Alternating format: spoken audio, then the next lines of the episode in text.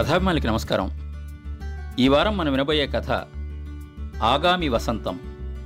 రచయిత శ్రీ స్వామి.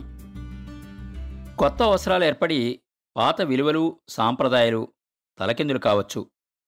అంతమాత్రం చేత మనిషిలోని ప్రేమ, స్నేహము, సహానుభూతి కూడా తలకిందులైపోయాయని అనుకోనక్కర్లేదు. అద్దాన్ని తలకిందులు చేయగలరా ఎవరైనా? ప్రేమ ప్రవాహానికి ఆనకట్ట వేయదలుచుకున్న ఆ మేనత్త మేనమామ బిడ్డలు తమ ప్రయత్నంలో ఆలస్యంగా అయినా వీగిపోక తప్పలేదు. వాళ్ల వలపు వరదల్లో కొట్టుకుపోవడం ఎంకీ నాయుడు బావల ప్రణయంలాగా ముక్త మనోహరం. వినండి స్వామిగారి కథ ఆగామి వసంతం. నా మేనమామ కూతురు నాకంటే వయసులో రెండేళ్లు పెద్దది. పేరు పార్వతి. పార్వతి నేను చిన్నప్పుడు ఆడుకున్నాం. టవల్ బొడ్లో దొప్పి బయటలాగా కప్పుకుని ఒక మహా ఇల్లాలుగా మారిపోయేది ఆ చిన్న పార్వతి. చిన్న చిన్న బుడిగిల్లో అన్నము కూరలు వండేది. నేను నా ఉత్తత్త కారులోంచి ఆఫీసర్లాగా కిందికి దిగేవాణ్ణి. మన్నులోకి నీళ్లు పోసి కెలికిన ఆ పదార్థాలని తింటున్నట్టు నటిస్తూ నా భర్త హోదాని వెలగబెట్టేవాణ్ణి. ఇప్పుడు నేను ఆఫీసరు కాదు, ఆమె చిన్నప్పటి వంటలక్క కాదు. పైగా ఆమె ఎంఎస్సీ బీఈడీ చేసి ఒక హై స్కూల్లో సైన్స్ అసిస్టెంట్గా పనిచేస్తూ ఉన్నది. నేను మాత్రం చదువు సరిగా అంటక, చదివిన ఆ కొంచెం చదువుకి ఉద్యోగం రాక బతకలేని బక్కరైతుగా మిగిలిపోయాను చివరికి. ఇది వయసులో రెండేళ్లు పెద్దదైపోయింది కానీ లేకపోతే నా కొడుక్కి చేసుకునేదాన్ని కదా అని తన మేనకోడల్ని చూసి ముచ్చటపడుతూ ఉండేది మా అమ్మ. తన రెండు జడలు ఎగరేసుకుంటూ పార్వతి ఒక కుందేలు పిల్లలాగా దూకుతూ వచ్చేది మా ఇంట్లోకి. ఆమె చేతిలోని ప్రోగ్రెస్ రిపోర్ట్ చూడగానే రైలు పట్టాల మీద తలపెట్టినట్టుగా నా గుండె ఢామ్ఢామ్ అని కొట్టుకునేది. వెంటనే పార్వతికి వచ్చిన మార్కులతో నా మార్కుల్ని పోల్చి చూసి, వీడు ఉత్త తుమ్మొద్దు అని తిట్టేవాడు మా తండ్రి. పార్వతి మాత్రం తన మేనత్త ఒళ్ళో కూర్చుని ఆమె పొగడ్తలు వింటూ ఉత్సాహంగా కాళ్లాడిస్తూ చూసేది నా వైపు. నాకు పార్వతికి వయసులో తేడా రెండేళ్లే అయినప్పటికీ హఠాత్తుగా ఒకరోజు ఆ తేడా పన్నెండేళ్లకి పెరిగిపోయింది. ఆమె పుష్పవతి అయిందని పట్టుచీర కట్టి సింగారించి కూర్చోబెట్టిన రోజది. ఎవరో ఒక దేవతకి నైవేద్యం పెట్టినట్టుగా ఆమె ఎదురుగా ఒక్కొక్క పళ్ళెల్లోనూ వివిధ రకాల స్వీట్లు, పండ్లు. ముత్తైదువులు నవ్వుతున్నారు, గుసగుసలాడుతున్నారు, పాటలు పాడుతున్నారు. వారి మధ్య తనకేదో కొత్త గుర్తింపు వచ్చినట్టు ఆ పెద్ద కుర్చీలో సిగ్గుపడుతూ కూర్చుంది పార్వతి. విద్యుద్దీపం వెలుతురు కింద కొత్తగా మెరిసిపోతోంది. నా జారిపోయే నిక్కర్ని మొలతాడి కిందకి తోసుకుంటూ, ఈమె నాతో ఆడుకున్న పార్వతేనా అని బిత్రపోయి చూస్తున్నాను. ఆమె చప్పున ఒక అపరిచిత వ్యక్తిలాగా మారిపోయినట్టు, నా నుంచి చాలా దూరం జరిగిపోయినట్టు అనిపించి నా గుండెను ఏదో చిత్రమైన బాధ తొలిచివేసింది. మగపిల్లలకి పురుషత్వాన్ని గుర్తు చేయడంలో కంటే ఆడపిల్లలకు స్త్రీత్వపు వికాసాన్ని గుర్తు చేయడంలోనే సృష్టి మరింత స్పష్టత, వేగము కనబరుస్తుంది అని అనుకుంటాను. వయసు పెరిగే కొద్దీ ఒక మగపిల్లవాడిగా నేను ఊళ్ళో తిరిగే ప్రదేశాలు ఎక్కువయ్యాయి. పార్వతి పరిధి మాత్రం మరింత మరింత కుంచుకుపోయి ఇల్లు, స్కూలు, ఒకటెండు స్నేహితురాళ్ల ఇళ్లకు పరిమితమైపోయింది. ఫలానా టైంలోగా ఇల్లు చేరుకోవాలని, ఫలానా దూరానికి మించి వెళ్లకూడదని రుద్దబడిన సమయ ప్రాదేశిక ఆంక్షలు ఆమె సామాజిక విస్తృతిని ఖండించడం వల్ల కాబోలు ఆమె మరింతగా తనలోకే ముడుచుకుపోతూ పొద్దు గడవడానికి క్లాస్ పుస్తకాల్ని ఎక్కువగా ఆశ్రయించసాగింది.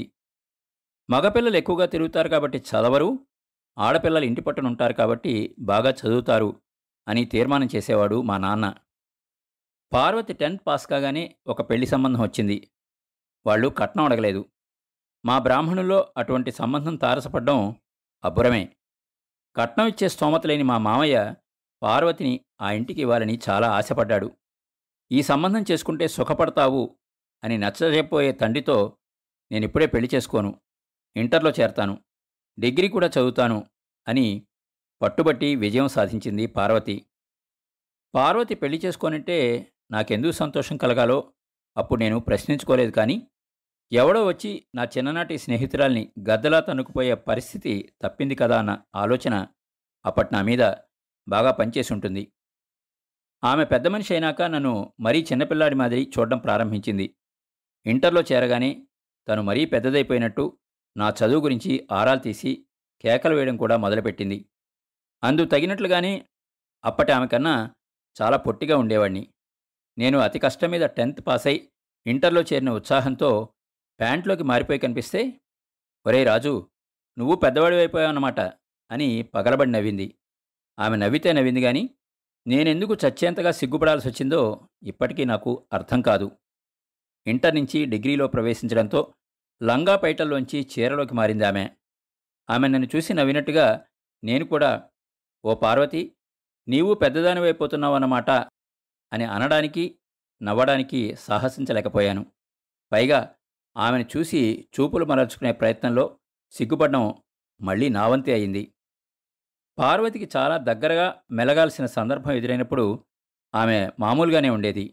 కానీ నేను మాత్రం ఆమె రొమ్ములు నా చేతికి తగలకుండా ప్రత్యేకంగా జాగ్రత్త పడవలసి వచ్చేది. పురుషుని ఛాతీకి లేని అదనపు పొంగుల్ని స్త్రీ కలిగి ఉండడం వల్ల బాల్యంలో రాసుకుంటూ పోసుకుంటూ తిరిగినట్టు పెరిగి పెద్దయ్యాక కూడా అదేవిధంగా మెలగడానికి వీలు కాదేమో. తల్లి దగ్గర, ఈడొచ్చిన చెల్లెళ్ళ దగ్గర కూడా స్త్రీ శరీర నిర్మాణం కల్పించే అవస్థని మగవాడు తప్పించుకోలేడు. అటువంటప్పుడు మోడర్న్ సొసైటీ యువతీ యువకులు అంటుమొక్కలాగా అతుక్కుపోయి తిరుగుతూ కూడా మాది ఉత్త స్నేహ సంబంధం మాత్రమే అంటే ఆ మాట నాకెందుకో ఆశ్చర్యంగా ఉంటుంది. పార్వతి అప్పుడప్పుడు మా ఇంటికొచ్చి, "ఒరే రాజు, నా ఫ్రెండ్ ఇంటికి పోతున్నాను, అంతవరకు తోడురావా" అని అడిగేది. నేను ఆమె బాడీగార్డ్గా మారాల్సిన అవకాశం రావడం వల్ల నా జాతి పక్షులు స్త్రీ ఎత్తుపల్లాల్ని ఏ విధంగా చూపులతో గుచ్చిగుచ్చి చూస్తాయో బాగా అనుభవంలోకి వచ్చింది. మగవాడు స్త్రీని ఆ విధంగా చూడడం సహజమో లేక తనకు గర్భం వచ్చే ప్రమాదం లేని నిర్భయత్వం నుంచి పుట్టుకొచ్చిన విశృంఖల కామభావపు బరితెగించిన తనమో నాకు తెలియదు. కానీ పార్వతిని అట్లాంటి కాముక దృష్టితో చూసేవాళ్ల మీద నాకు కోపం పొంగుకొచ్చేది. తమ వెకిలి చూపులతో పార్వతిని న్యూనతపరుస్తున్నారు అన్న కారణంతో పాటు ఆమె బాడీగార్డ్ అయిన నా మగదక్షతనే సవాల్ చేస్తారా అన్న అహం కూడా మిళితమై ఉండేది ఆ కోపంలో. ఒకరోజు, "మీకేరా మగరాయిళ్ళు, ఎప్పుడు పడితే అప్పుడు ఎక్కడికి కావాలంటే అక్కడికి వెళ్ళొచ్చు, మాకు అదృష్టం లేదు కదా" అన్నది. ఆమె చూడాలనుకున్న ఒక పాత తెలుగు పిక్చర్కి అదే ఆఖరి రోజు. ఆ సినిమాని అప్పటికే ఆమె ఫ్రెండ్స్ అంతా చూసేశారు. "నేను పిలిచిపోతానులే" అన్నాను. "అవునా, అయితే సరే" అంటూ బయలుదేరడానికి సిద్ధపడింది. "ఏ, ఆ సినిమా చూడకుంటే చస్తావా? నిన్ను కాలేజీకి పంపడమే ఎక్కువ, మళ్ళీ సినిమాలకు కూడానా" అని సాధించడం మొదలుపెట్టింది మా అత్త. "రాజు వెంట వస్తున్నాడు కదా" అన్నది నేను ఒక్కదాన్నే పోవటం లేదు కదా అన్నట్టు. "వాడింకా చిన్నపిల్లాడే అనుకుంటున్నావా" అంటూ అరిచింది అత్త. "ఈడొచ్చిన పిల్లాన్ని వెంటేసుకుని టింగురంగాని మ్యాట్నీకి పోవడానికి సిగ్గులేదా నీకు" అని కేకలేసింది. నా వైపు కూడా ఒకసారి కొరకొరా చూసి లోపలికి వెళ్ళిపోయింది. మా అత్త మాటలకి నేను దిమ్మెరపోయి నిలబడిపోయాను. అయితే నేను కూడా అనుమానింపదగిన పురుషుల కోవలోకే వస్తానన్నమాట. నా బుర్ర మొద్దుబారినట్టు అనిపించింది. క్షణంపాటు నేను పార్వతి శూన్యంగా ముఖముఖాలు చూసుకున్నాం. సిగ్గుతో అవమానంతో పార్వతి ముఖం ఎర్రగా కందిపోయింది. నేను మెల్లగా లేచి బయటకు వచ్చేసినాను. స్త్రీ పురుషుల మధ్య అది తప్ప ఇంకేదీ లేదన్నట్టుగా మాట్లాడిన మా అత్త మాటలు గుర్తొచ్చినప్పుడల్లా నాకు కంపనం కలుగుతూ ఉండేది. కానీ ఆడా మగాల మధ్య గల వయస్సు తేడాలు, స్నేహపు సెంటిమెంట్లు అన్నీ ఒకానొక అనుకూల క్షణంలో దుస్తులాగా జారిపోయి ఆ నిష్కల్మష సంబంధాలు చివరికి గోడచాటు వ్యవహారాలుగా పరిణమించిన ఎన్నెన్నో సంఘటనలు విని చూసి జీవితంలోని నిష్ఠుర సత్యం అనుభవంలోకి వచ్చిన తర్వాత ఇప్పుడు ఆలోచిస్తే అనిపిస్తుంది, పాపం మా అత్త తప్పే ఉంది, లోకానుభవంతో ఆలోచించి జాగ్రత్త పడింది అంతే అని. నీతికి, ధర్మానికి, ప్రేమకి, అమాయకత్వానికి రుజువుగా నిలబడే యువతి యువకుల స్నేహ సంబంధాలు కూడా సమాజంలో లేకపోలేదు. కానీ ఒక ఆడపిల్ల తల్లిగా ఏ పుట్టలో ఏ పాముందో అని అనుమానించడం నేర్చుకున్న మా అత్తలాంటి వాళ్ళకి నాకు పార్వతికి మధ్య ఉన్న స్నేహ సంబంధంపై విశ్వాసం కలిగే అవకాశమే లేదు. మా అత్త నన్ను ఒక పిల్లవాడిగా కాకుండా ఒక పురుషుడిగా జమకట్టి మాట్లాడిన రోజుకి పూర్వమే బిడియంగా సెలూన్కి వెళ్ళి నా మొదటి గడ్డం తీయించుకుని ఉండడం ఇప్పటికీ నాకు గుర్తే. అప్పుడు పసితనం నా మనసుకే గాని నా శరీరానికి కాదు. నేను ఇంటర్లో రెండుసార్లు డుమ్కి కొట్టి ఆయాసపడుతూ డిగ్రీలో చేరేప్పటికీ పార్వతి మంచి మార్కులతో డిగ్రీ పూర్తి చేసి బయటకొచ్చింది. ఇంట్లో పెళ్లి సంబంధాలు చూడబోతే ఎంఎస్సీ చదువుతా అని అడిగింది. ఆడపిల్ల బీఏ చదివితే బీఏ, ఎంఏ చదివితే ఎంఏ వరుణ్ణి సంపాదించి పెట్టడం తల్లిదండ్రులకి భారమే కదా. ఆ ఆలోచనతే పార్వతి ఎంఎస్సీ చేయడం తనకిష్టం లేదన్నాడు మా మామయ్య. కానీ పార్వతి మాత్రం ఏం ఆడపిల్లలు ఎందుకు చదువుకోకూడదు అంటూ వాదించింది. పార్వతి ఒక్కతే కూతురు కావడంతో అది మంచి మార్కులతో పాస్ అవుతూ వస్తూ ఉండడంతో చివరికి మా మేనమామ కూడా కాదనలేకపోయాడు. అదృష్టం కొద్దీ ఏదైనా మంచి సంబంధం తగిలితే మధ్యలో చదువు మాన్పించొచ్చులే అని కూడా ఆలోచించుంటాడు. ఎంఎస్సీలో చేరిన తర్వాత అంతవరకు లేని ఉత్సాహమేదో పార్వతిలో రేకులు ఇప్పుకోసాగింది. ప్రేమకు సంబంధించిన నవలలు చదువుతూ హృదయం ఆర్ద్రమైన కళ్ళల్లో తడి పొంగుకొస్తే ఆ కన్నీళ్ల మీదుగానే సిగ్గుపడుతూ నవ్వి మా మధ్య నుంచి లేచి వెళ్ళిపోయేది. తలంటుకున్న కొరుల్ని భుజం మీద ఆరబోసుకుని చిక్కు తీసుకుంటూ కూనిరాగాలు తీసేది. తలలో ముడుచుకోవడానికి పువ్వుల్ని ఎంతో శ్రద్ధగా సంపాదించుకునేది. పెళ్లి ప్రస్తావనకొస్తే గూఢమైన చిలిపితనమేదో ఆమె నవ్వు కళ్ళల్లో తొంగిచూసేది.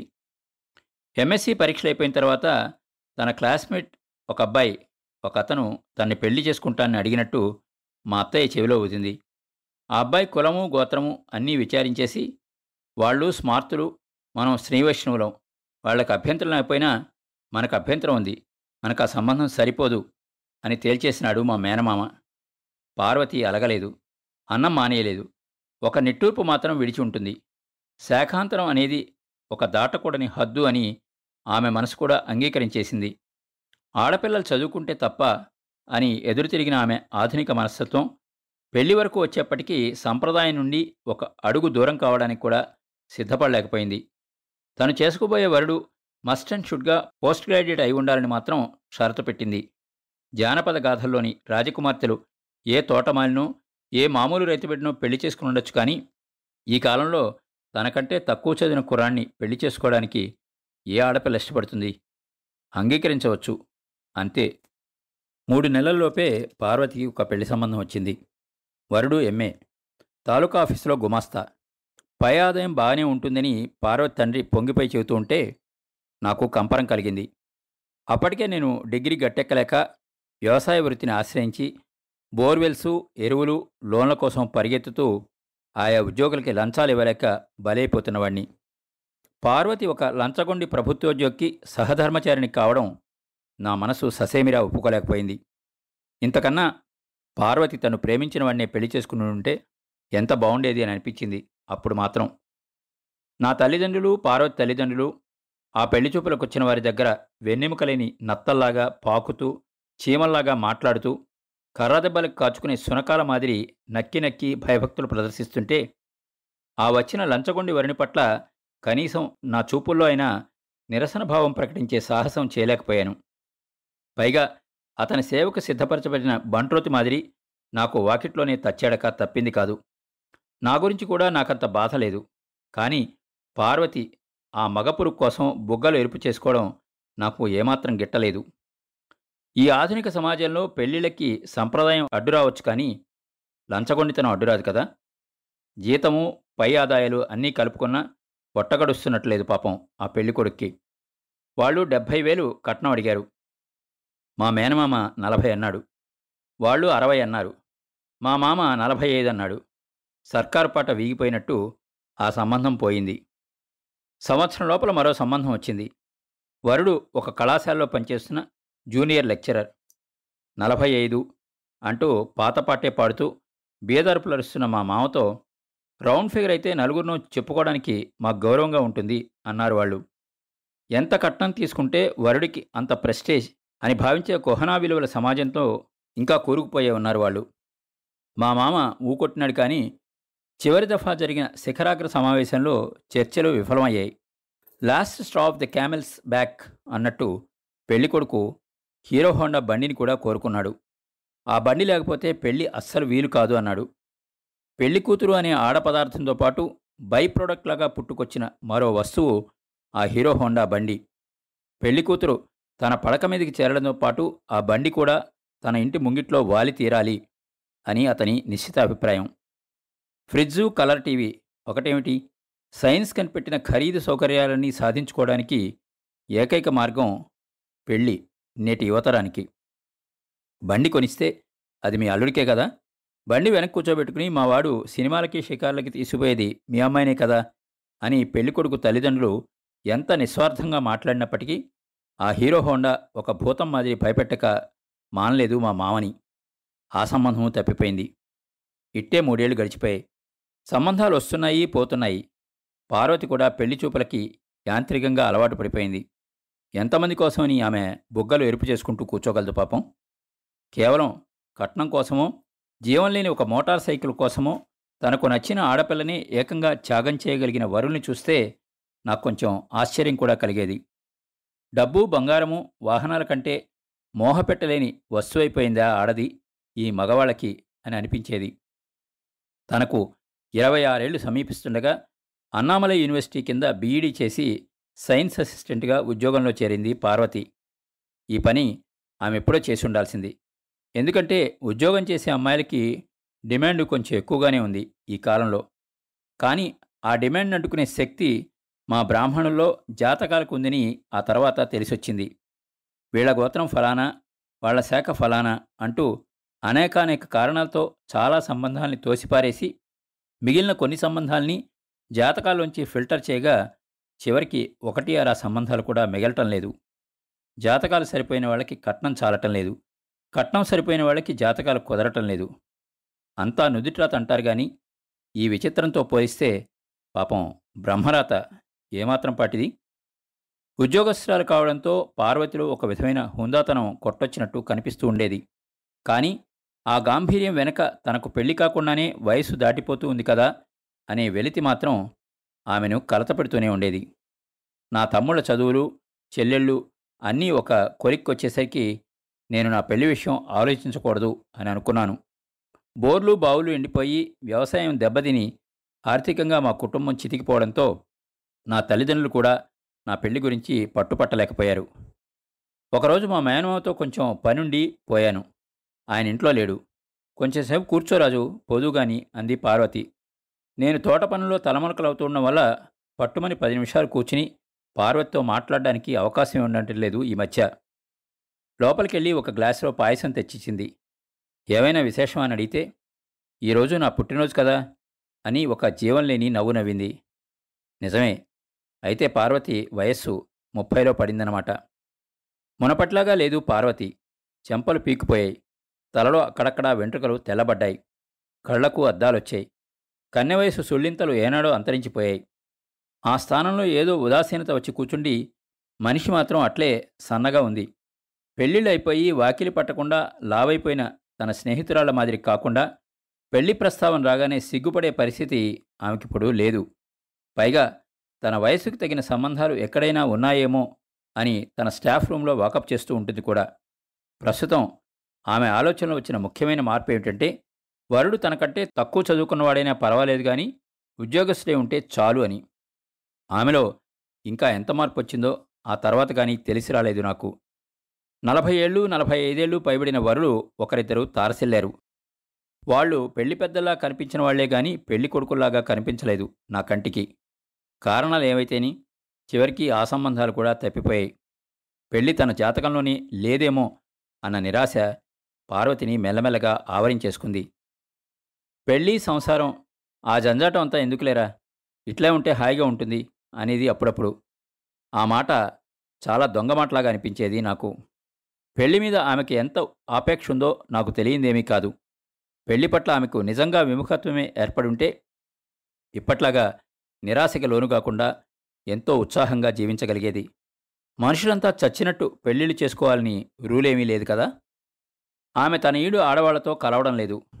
వాళ్ళంతా పెళ్ళిళ్ళు చేసుకుని తమ భర్తల అలవాట్ల గురించి, పిల్లల అల్లరి గురించి మాట్లాడుతూ ఉంటే వాళ్లతో ఏం మాట్లాడాలో తోచక ఈమె నోరు పడిపోయేది.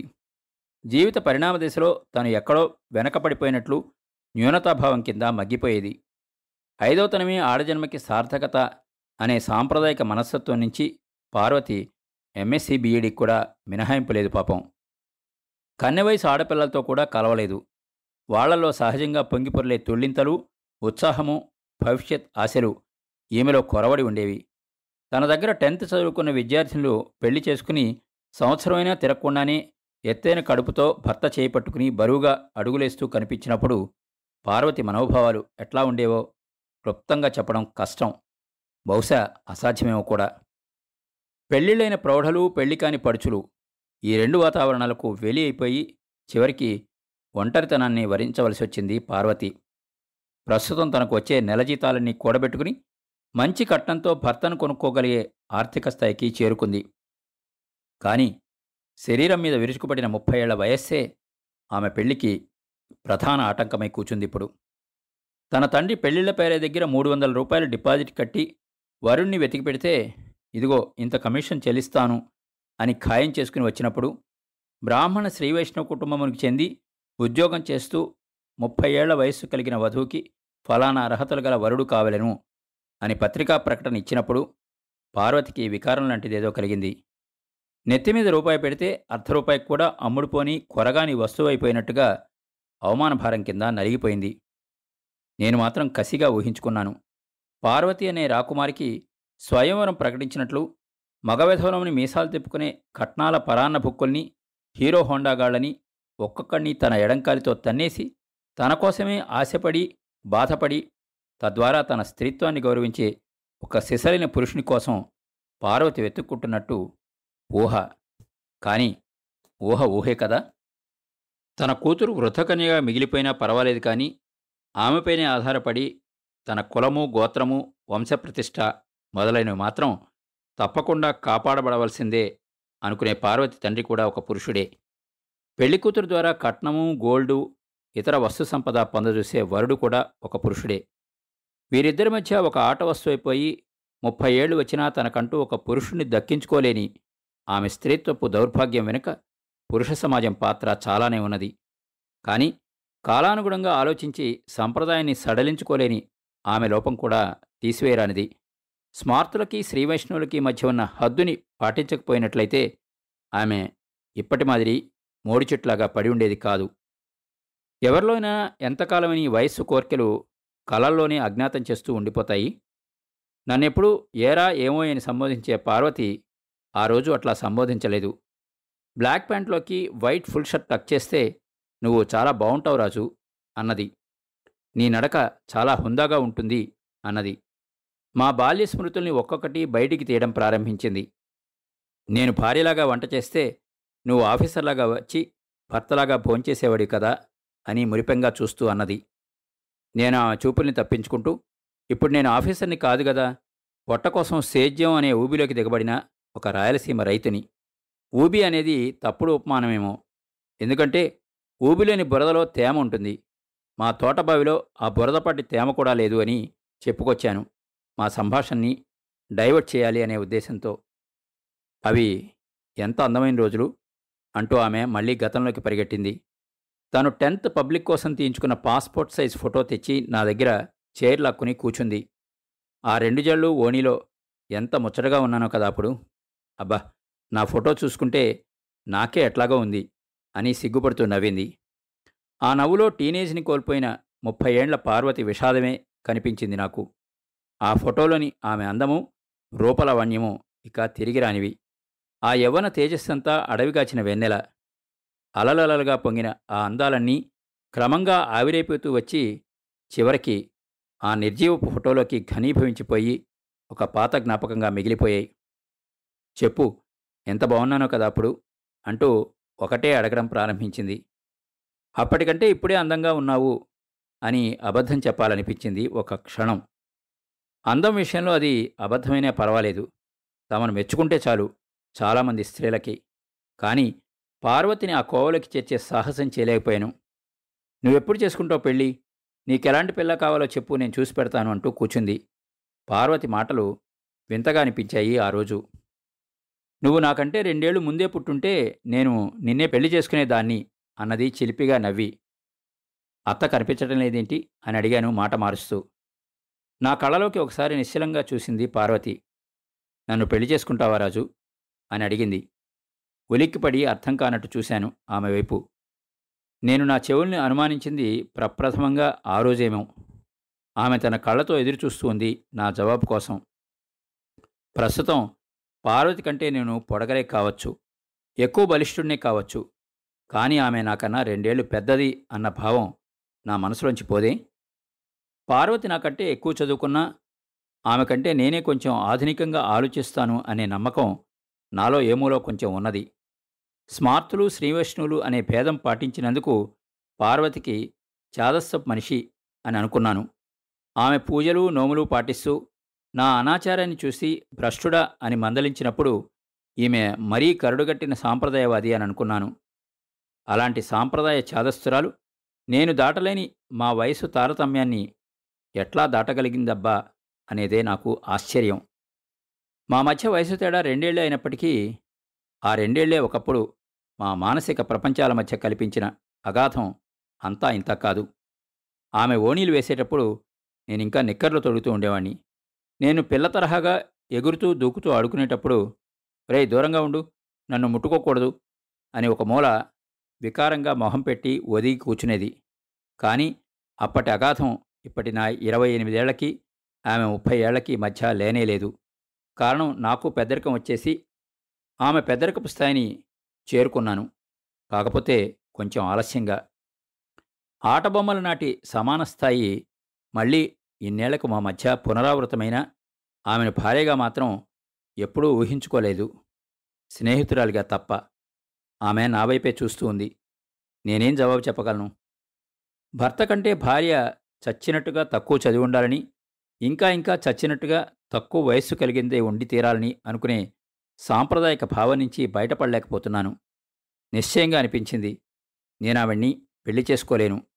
అట్లాని నా నిరాకరణం తన స్త్రీత్వానికి జరిగే ఏ పన్నెండో పరాభవంగానూ ఆమె భావిస్తే భరించలేను కూడా. ఆమెను పెళ్లాడడానికి నాకు ఏ అర్హత లేదని చెప్పడం ద్వారా ఆమెను నొప్పించకుండా నా అసమ్మతి తెలియజేయవచ్చు అని అనిపించింది. నువ్వేమో ఎంఎస్సీ బీఈడి, నేను డిగ్రీ కూడా గట్టెక్కని మొద్దుని అన్నాను. చదువులో ఏముంది, సంస్కారం ముఖ్యంగాని అన్నది పార్వతి. పోస్ట్ గ్రాడ్యుయేట్ని తప్ప పెళ్లి చేసుకోనని ఒకప్పుడు భీష్మించుకున్నది పార్వతి. నువ్వు చేతులకి మట్టి కాకుండా ఉద్యోగం చేసేదానివి, నేను బురద పూసుకుంటే తప్ప పొట్టగడవని రైతుని అన్నాను. మా ఉద్యోగస్తులు బతికేది కూడా మీ రైతులు పండించిన పంటలు తినే కదా అంది నవ్వి. ఏ ప్రభుత్వ ఉద్యోగిని పెళ్లి చేసుకోవాలని ఒకప్పుడు ఉబలాటపడిన పార్వతి ఇక చివరి అస్త్రాన్ని బయటికి తీయక తప్పింది కాదు. నేను నువ్వు అనుకున్నంత మంచివాణ్ణి కాదు అన్నాను. ఏమన్నట్టుగా చూసింది. నాకిద్దరు ముగ్గురు స్త్రీలతో పరిచయం ఉంది అన్నాను, చూపులు పక్కకు తప్పించి. పార్వతి ఇబ్బందిగా కదిలింది. అర్జెంటు పని పడినట్టు చటుకుని లేచి వెళ్ళిపోయింది. ఆమెతో వివాహాన్ని తప్పించుకోవడానికి నా చిన్ననాటి స్నేహాన్ని కూడా పణంగా పెడుతున్నానా అనిపించి ఏదో పోగొట్టుకున్నట్టు వెతపడినాను. వెళ్ళిపోవడానికి లేచి నిలబడ్డాను. నా కుర్చీ చప్పుడు విని లోపల నుంచి గాబరాగా కేకేసింది, వెళ్ళద్దు రాజు వస్తున్నాను అని.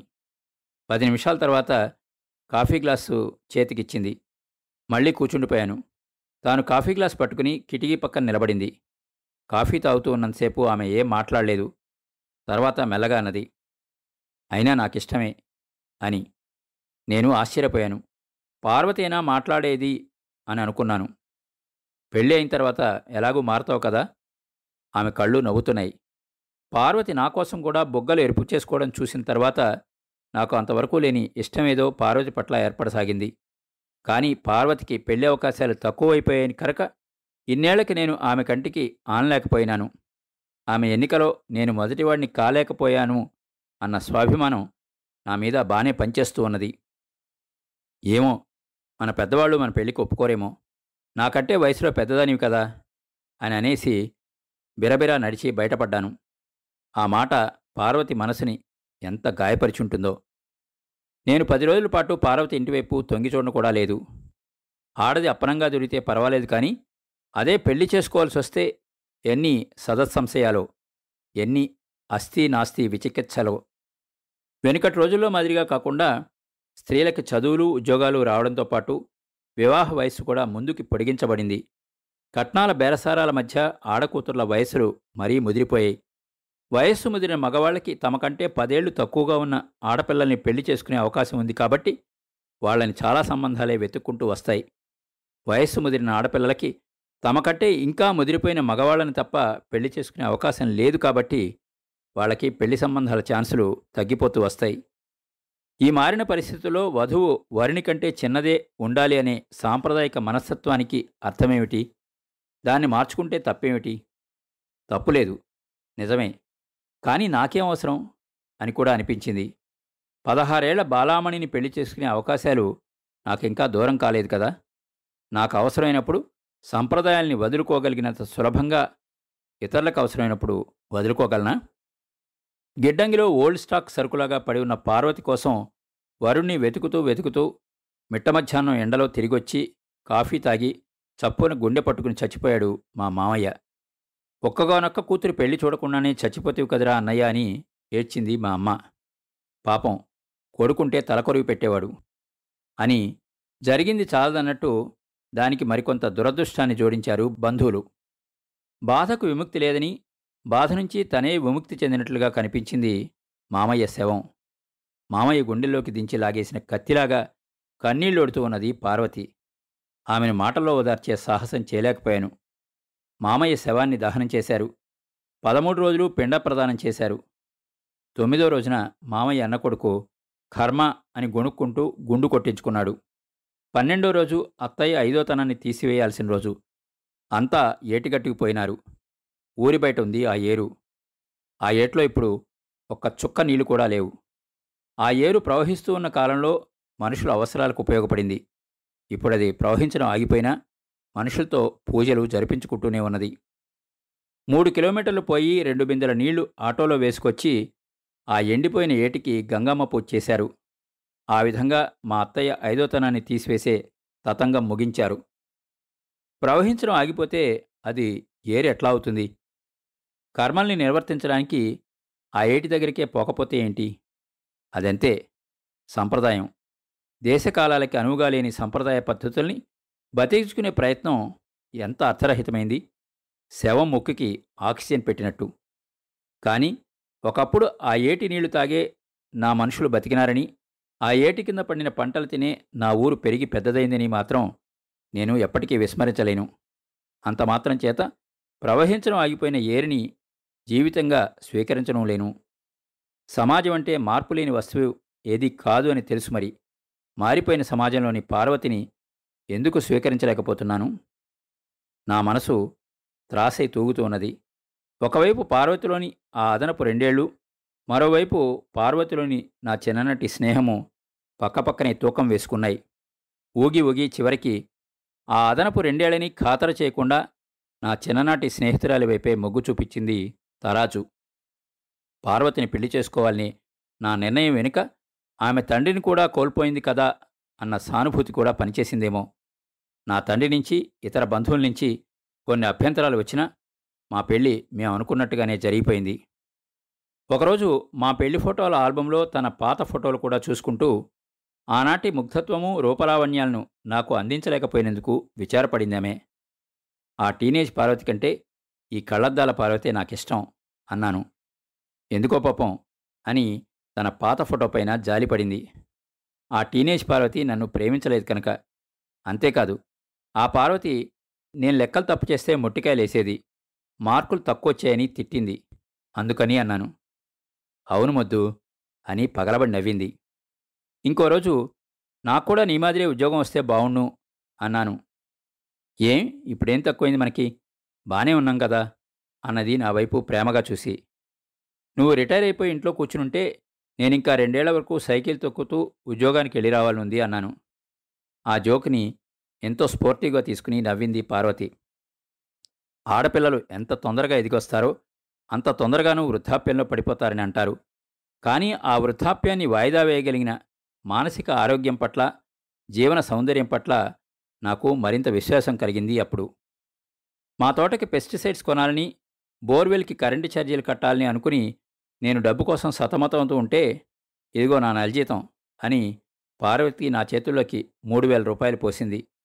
అప్పుడు మాత్రం అనుకుంటాను, పార్వతి నా చిన్ననాటి స్నేహితులు కాబట్టి పెళ్లి చేసుకున్నానా, లేక వేణీళ్లకు చన్నీళ్లుగా సాయపడే ఉద్యోగస్తురాలు కాబట్టి పెళ్లి చేసుకున్నానా అని. కానీ అది నా న్యూనతాభావం కాదు, ఆత్మావలోకనమే. స్త్రీ పురుష సంబంధాలు అవసరాలకు అతీతమైనవి అనే అలౌకిక తత్వంతో నన్ను నేను మభ్యపెట్టుకోలేను. అంతమాత్రం చేత మానవ సంబంధాల్ని పరిపాలించే హక్కు కేవలం అవసరాలకు మాత్రమే ఉందని సిద్ధాంతీకరించే అమానుషత్వానికి కూడా ఒడికట్టలేను. కొత్త అవసరాలు ఏర్పడి పాత విలువలు, సంప్రదాయాలు తలకిందులైపోవచ్చు. అంతమాత్రం చేత మనిషిలోని ప్రేమ, స్నేహము, సహానుభూతి కూడా తలకిందులైపోతాయని అనుకోవక్కర్లేదు. అర్థాన్ని తలకిందులు చేయగలరా ఎవరైనా? మొత్తానికి మేం బాగున్నాం. విన్నారు కదండి స్వామిగారి కథ ఆగామి వసంతం. మరి విన్నారు కదా, ఇది ఇవాల్టి ఎపిసోడ్. మళ్ళా వచ్చే వారంలో కలుసుకుందాం. మా షో మీకు నచ్చినట్టయితే యాపిల్ పాడ్కాస్ట్, గూగుల్ పాడ్కాస్ట్ మరియు స్పాటిఫైలో కానీ సబ్స్క్రైబ్ చేసి నోటిఫికేషన్ ఆన్ చేసుకోండి. నెక్స్ట్ ఎపిసోడ్ రిలీజ్ అయినప్పుడు మీకు అప్